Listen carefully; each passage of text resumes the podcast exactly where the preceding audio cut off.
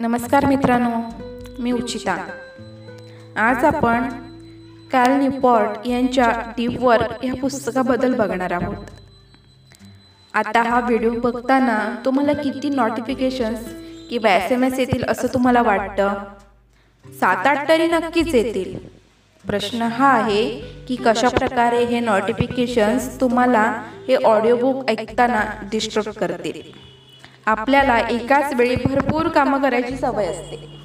आणि आपल्याला त्याचं कौतुकही वाटत असतं. पण असं करणं किती चुकीचं आहे हेच या पुस्तकातून लेखकाने सांगण्याचा प्रयत्न केला आहे. हा व्हिडिओ शेवटपर्यंत बघा. म्हणजे मल्टीटास्किंग किती धोक्याचं आहे हे तुमच्या लक्षात येईल. मित्रांनो यात लेखकाने कामाचे दोन प्रकार सांगितले आहेत.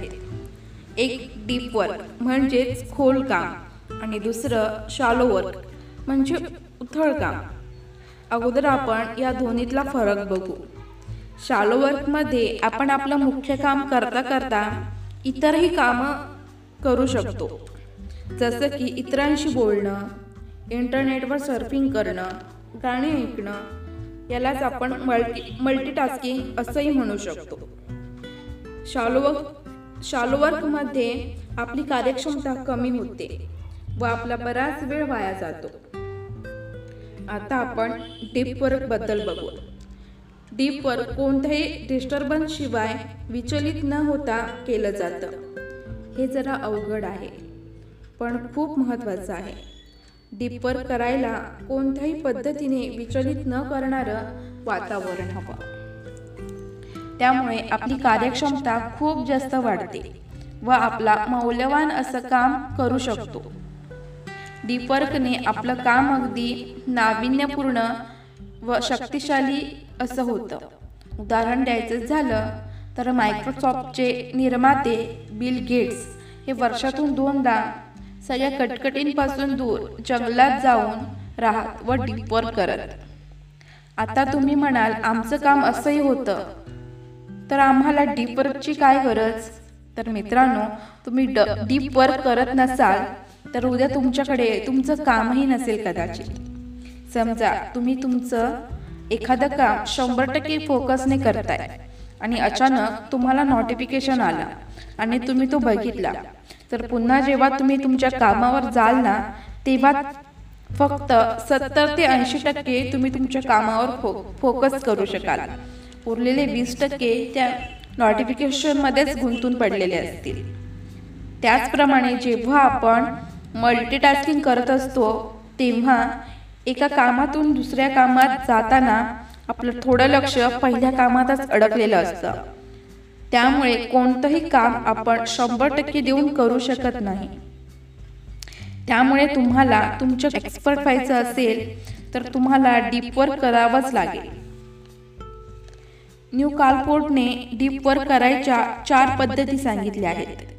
चला तर मग त्या चार पद्धती कोणत्या आहेत ते पाहू. पहिली पद्धत आहे मोनास्टिक डीप वर्क ज्याप्रमाणे साधू महाराज कुठेतरी दूर जाऊन ध्यान धारणा करायचे अगदी त्याचप्रमाणे आपणही सगळ्यांपासून दूर जाऊन डीप वर्क करू शकतो. बिल गेट्स यांनी एकोणीसशे सत्तर साली आठ आठवडे सगळ्या कामातून दूर जाऊन डीप वर्क केलं होतं. पण हे असं करणं सगळ्यांनाच शक्य होत नाही. पण तुम्ही असं करू शकाल.